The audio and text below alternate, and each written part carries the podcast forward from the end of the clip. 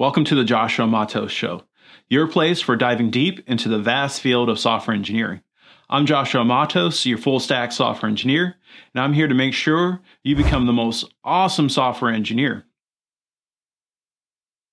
Today's episode, we'll be exploring event driven architecture, event dispatching, Spring Cloud data flow, and advanced message queuing protocol. We'll touch on some of the cloud services you can use too. So, what is event driven architecture? Why should we care about it? And most excitingly, what can we achieve with it? Suppose you did know how to leverage these powerful tools. In that case, you can transform your organization by enabling them to implement microservices, event driven architecture, and most importantly, allow your teams to make real time, data driven decisions. Knowing about event driven architecture and how to leverage message broker systems will make you an invaluable asset as a software engineer. Event driven architecture, EDA, is a software design paradigm centered on events driving communication. For instance, an item purchased at a counter triggers an event to update the inventory. Its design really emphasizes the production, detection, and consumption of events. Events are triggered, communication is made. Decoupled services collaborate, and the systems rely on eventual consistency. We'll talk a little bit more about eventual consistency later. EDA decouples services and enables asynchronous communication, which makes your environment scalable. This decoupling mechanism alleviates bottlenecks. Your application doesn't have to wait for a message to be received. Applications continue with their workload while sending information elsewhere to be processed. Imagine if the customer had to wait for the inventory item to be updated before being able to make the purchase. Applications become more resilient to failure as services can operate independently if a service encounters an issue. The rest of your system will continue to run. This fault tolerant nature ensures the systems remain functional, delivering consistent and uninterrupted services. Event driven applications' core strength lies in its ability to build systems that respond to events real time. By proactively reacting to events, applications can provide instantaneous updates, real time notifications, and dynamic responses, enhancing user experience and driving data decision making. It's worth noting that Spring Boot uses concepts of event dispatching to enable the publication of events to other services. This powerful pattern can be implemented with or without a message broker system. Streaming is another technique within EDA, enables the processing of events as they occur, such as financial data or sensor data. Streams can be used for filtering data, data enrichment, and other technologies like machine learning. In an event driven architecture, separate microservices may be responsible for their part of the domain. It could be an inventory equipment or a user domain. In an EDA, these systems would either publish or consume events. The messages can be sent to all systems, only one, or several. In this type of architecture, communication is asynchronous events may not always arrive simultaneously. Your customer may purchase an item that sends an event that updates the inventory and cart system. These messages will not necessarily arrive at the same time, which is otherwise known as eventual consistency. EDA is powerful but not ubiquitous. So you may have to move your organization or software development team toward an event driven architecture. One issue you may encounter when introducing an event driven architecture into your company is that the current code base is monolithic, meaning the applications are tightly coupled. The front end and back end services are tied closely, often in the same repository. Monoliths are usually deployed as a single indivisible unit. Shifting to an event driven architecture creates a more resilient and scalable infrastructure. The first step often involves moving to microservices. Simply separating the back and front ends can most easily accomplish this. Doing something as simple as this can help shift your organization mindset on designing and coding software. Another approach is to create a new service independent of the application. Does the application require a new inventory service? Create a separate backend only that responds to inventories. As time passes, you can introduce new technologies that facilitate your microservices and enables event-driven architecture. Let's talk about Spring Boot's event dispatching and how to use it to improve your software development. Events are a tool that allow different parts of your application to communicate with each other and help ensure your application remains decoupled. Often, when one part of your application needs to collaborate with another part, you'll inject one class into another and then call one of its methods. Or an API is introduced into an application used throughout the codebase, essentially coupling your application tightly. In Spring Boot, you can implement event dispatching to help overcome this pitfall by extending the application abstract class or using another pre-built type such as the application event publisher class that lets you publish events right into Spring context. Events can fire off to another service that can exist inside your codebase or with minimal configuration externally. These are many use cases for event dispatching. It's vital that you know what they are. The more you know about it, the better. You can use event dispatching to log events in your application. This can help with debugging and monitoring. Depending on your environment, you can come up with exciting use cases, such as sending logs to a database for storage or a security service. Event dispatching can notify users on other systems when certain events occur. This can be used for sending email notifications when a new user registers or SMS notifications when a product is out of stock. Event dispatching can coordinate the behavior of different parts of your application. For example, you could use event dispatching for adding a student to a university and a roster for a university class in two separate databases in your architecture. You'll likely start with this approach as it's the simplest to implement. You'll rely on events to execute other parts of your code and only verify the event was triggered in a unit or integration test. Event dispatching is a powerful technique that can make your application more modular, reusable, and easier to test. If you still need to start using event dispatching, I encourage you to try it. You may be surprised at how much it can improve your code. The caveat being is that it can also complicate your code if it isn't clear that other events are being triggered. Now, when you start leaning towards an event driven architecture, there are some questions you should ask yourself. How resilient are my events? Can I scale my systems depending on the use case? Suppose you fire an event. However, the event never reaches its intended target along the way. This could be for any reason the application crashing or a network error. How do we make events more resilient? A great way to make a more resilient event driven architecture is to offload your events to another service asynchronously. This is AMPQ, or Advanced Messaging Queuing Protocol, at the heart of asynchronous communication protocols. AMPQ is a protocol that standardizes how messages should be transported between applications, like the shipping lanes of our ocean. AMPQ specifies how messages are formatted, addressed, transported, and confirmed, ensuring reliable and predictable point to point or point to multi point communications. The protocol is designed around these core concepts exchanges, queues, bindings, and topics. Exchanges are entry points for messages. They're akin to ports of countries where messages or ships first arrive from a publisher. Queues are buffers that store messages. If exchanges are ports, queues are the harbors where our ships are stored until they can be processed. Messages are processed in order, first in, first out, just like the grocery checkout line. Bindings are a type of rule that exchanges use to route messages into queues. Think of them as intercontinental routes that define where each ship should go. The routing key determines which column the message should go to, whether it's one queue or many. AMPQ has different types of exchanges, namely four direct, topic, fan out, and headers. Typically, you hear about topics, a form of routing where messages are routed based on a match between a message routing key and the pattern used to bind a queue to an exchange. The routing key is a short string the message producer generates specifying the topic to which the message belongs. It can contain wildcards. For example, the routing key system.status would match the pattern system.asterisk, wildcard, which would route the message to any queue bound to the exchange with the same pattern. Direct exchanges also allow the message to be routed on the specific routing key. It's a simple unicast routing. If you have a queue whose binding is the same, that's where it will go.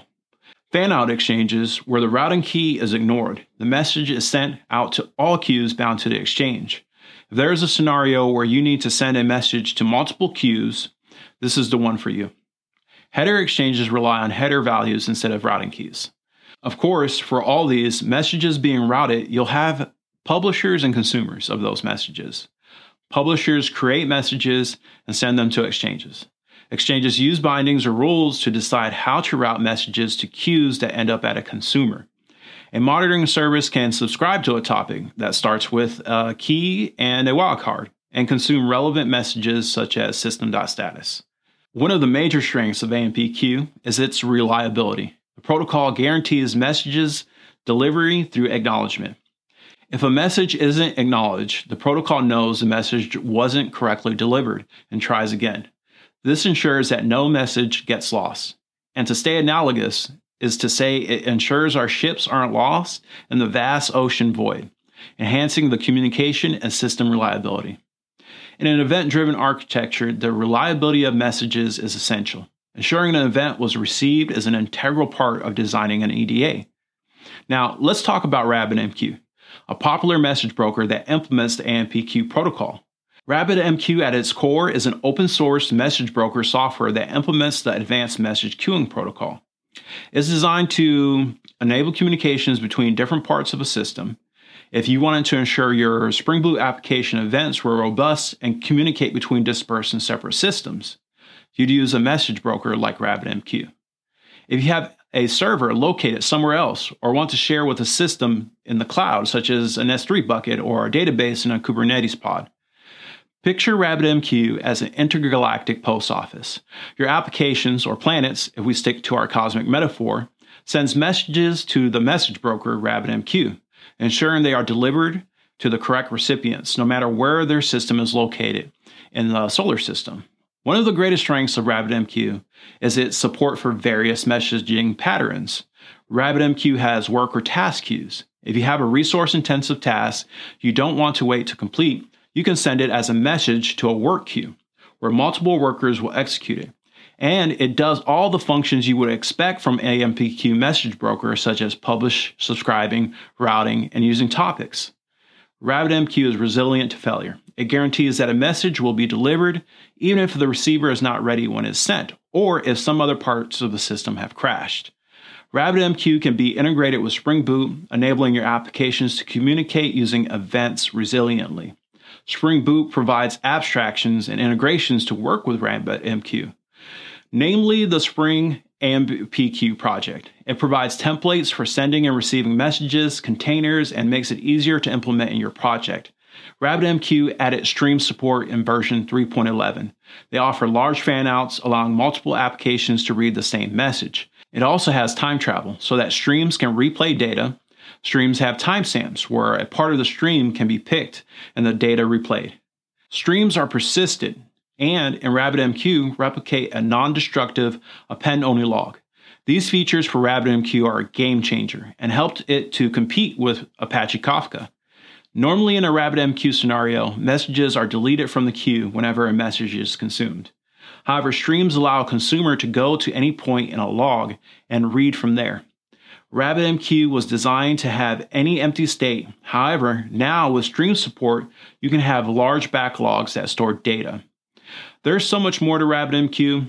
It's a great option for anyone looking to implement a message broker into their architecture.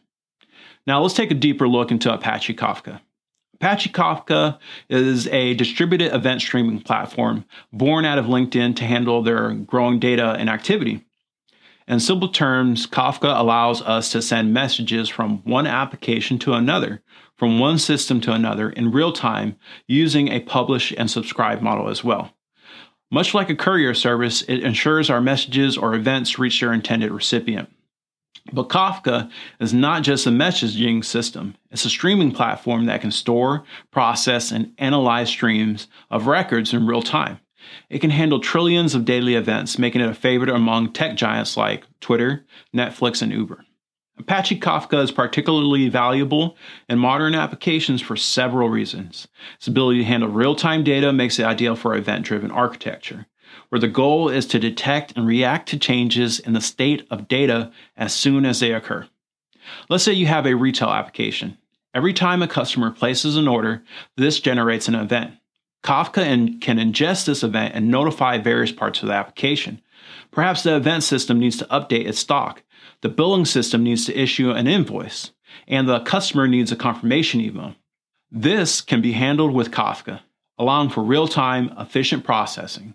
Of course, the billing and inventory and customer systems would listen for the event. When each received the order event, they would act, whether it was updating their stock, issuing an invoice, or sending an email confirmation. The retail application is effectively decoupled from the rest of the system. We could scale and evolve each system independently of each other. You can then link this information to a visualization dashboard to view real time analytics and provide your organization with business insights. Events would be stored in a queue. Your dashboard of choice or multiple dashboards would subscribe to the queue, and all this would happen in real time. Kafka allows for replaying events as it maintains a log of all the events that have passed through it. This can be useful for debugging, recovery during system failures, or different use cases such as machine learning that may need access to its data in different ways. How long you can keep your data can be configured using a retention policy. Integrating Kafka with your application can take it to the next level. A distributed streaming platform like Apache Kafka can create a robust and resilient architecture for real time data processing. Streaming can perform machine learning, real time anomaly detection, and data enrichment. Data enrichment is simply taking data from one system and then adding data to it from another source. Suppose you have a database that stores user profiles and another that stores customer order data. This data is combined into a single data structure and returned to a consumer, such as the user's current cart. The shopping cart service would subscribe to the user profile and transaction topics. This data could then be enriched inside the service to display a profile and order data, a combination of decoupled systems coming together. You can update legacy systems with minimal interruption to users, transform and filter data in real time, and connect systems through a publish and subscribe model. A good thing to know about Apache Kafka is that it uses connectors to connect to external systems. Source connectors can extract data from a database, send it to Apache Kafka, and then a sink connector can take that data from Apache Kafka and put it into another database. Sinks usually act on the data you are working with in some way. You can track changes to the database using Change Data Capture, CDC, which comes in two flavors. Either you can use CDC logs or CDC query. CDC logs examine the database transaction or bin logs. The types of logs will vary depending on the database. Logs are performant and aware of deletes in the database. However, it can require special permissions to set up. You can also use CDC query. It's less performant and relies on sending a query. Because of this, it can only know what is inside of the database. Earlier, I mentioned Spring Cloud Dataflow. Spring Cloud Dataflow is a powerful cloud native toolkit that allows for developing and managing data integration and real time data processing and pipelines. If you're building a Spring Boot application, it's a no brainer. Organizations deal with massive volumes of data, and the ability to efficiently process, transform, and analyze data is critical. Now, Spring Cloud Dataflow provides a comprehensive solution to these challenges offering a flexible and scalable platform for building and managing data pipelines. It has security by standardizing an OAuth 2 and OpenID Connect for authentication and authorization. It enables continuous delivery and allows for upgrades and rollbacks of your pipelines. Now, Dataflow serves as a great way to enable an event driven architecture. It's also used with Spring Cloud Stream app starters and has 60 pre built sources so developers can kickstart their solutions. That's JMS Source, MongoDB, RabbitMQ, Gemfire. Cloud Dataflow is also an open source framework built on top of the popular Spring Boot and Spring Cloud projects.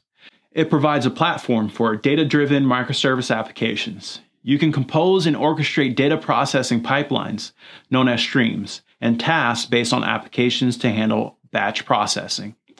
It supports multiple programming models such as CloudStream and Task. The platform is also polyglot, supporting Kafka, Python, .NET, and other technology.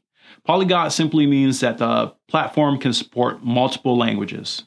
Dataflow offers a pluggable message broker, including support for RabbitMQ, Apache Kafka, and Amazon Kinesis. It also has monitoring and management features to gain insights into the pipeline's performance, monitor metrics, troubleshoot issues, and dynamically adjust the pipeline to optimize data processing. It's a great tool for orchestrating streams. You can have it batched in workflows, scale data pipelines, and orchestrate tasks. Combined with other tools and technologies, you can create an event driven architecture with RabbitMQ or Apache Kafka and uh, Spring Cloud Dataflow. Developing and learning an event driven architecture will always level up your skills. I would be remiss if I didn't mention how you, as a software engineer, can get these technologies in the cloud, whether it's AWS, Google Cloud, or Azure. AWS offers Amazon MQ, uh, Apache ActiveMQ, RabbitMQ, Amazon Kinesis. Google Cloud has uh, Cloud PubSub, Cloud Dataflow. Azure has Azure Service Bus, Event Hub, and Event Grid. As your skill set grows as a software engineer, you need to provide solutions to your company, and the best solution may be to host your services in Kubernetes or to move them to a managed service. Let me know what service you decided to go with and how you're implementing your event driven architecture. This has been another episode of the Joshua Matos Show. Thanks for sticking around, and I'll see you later.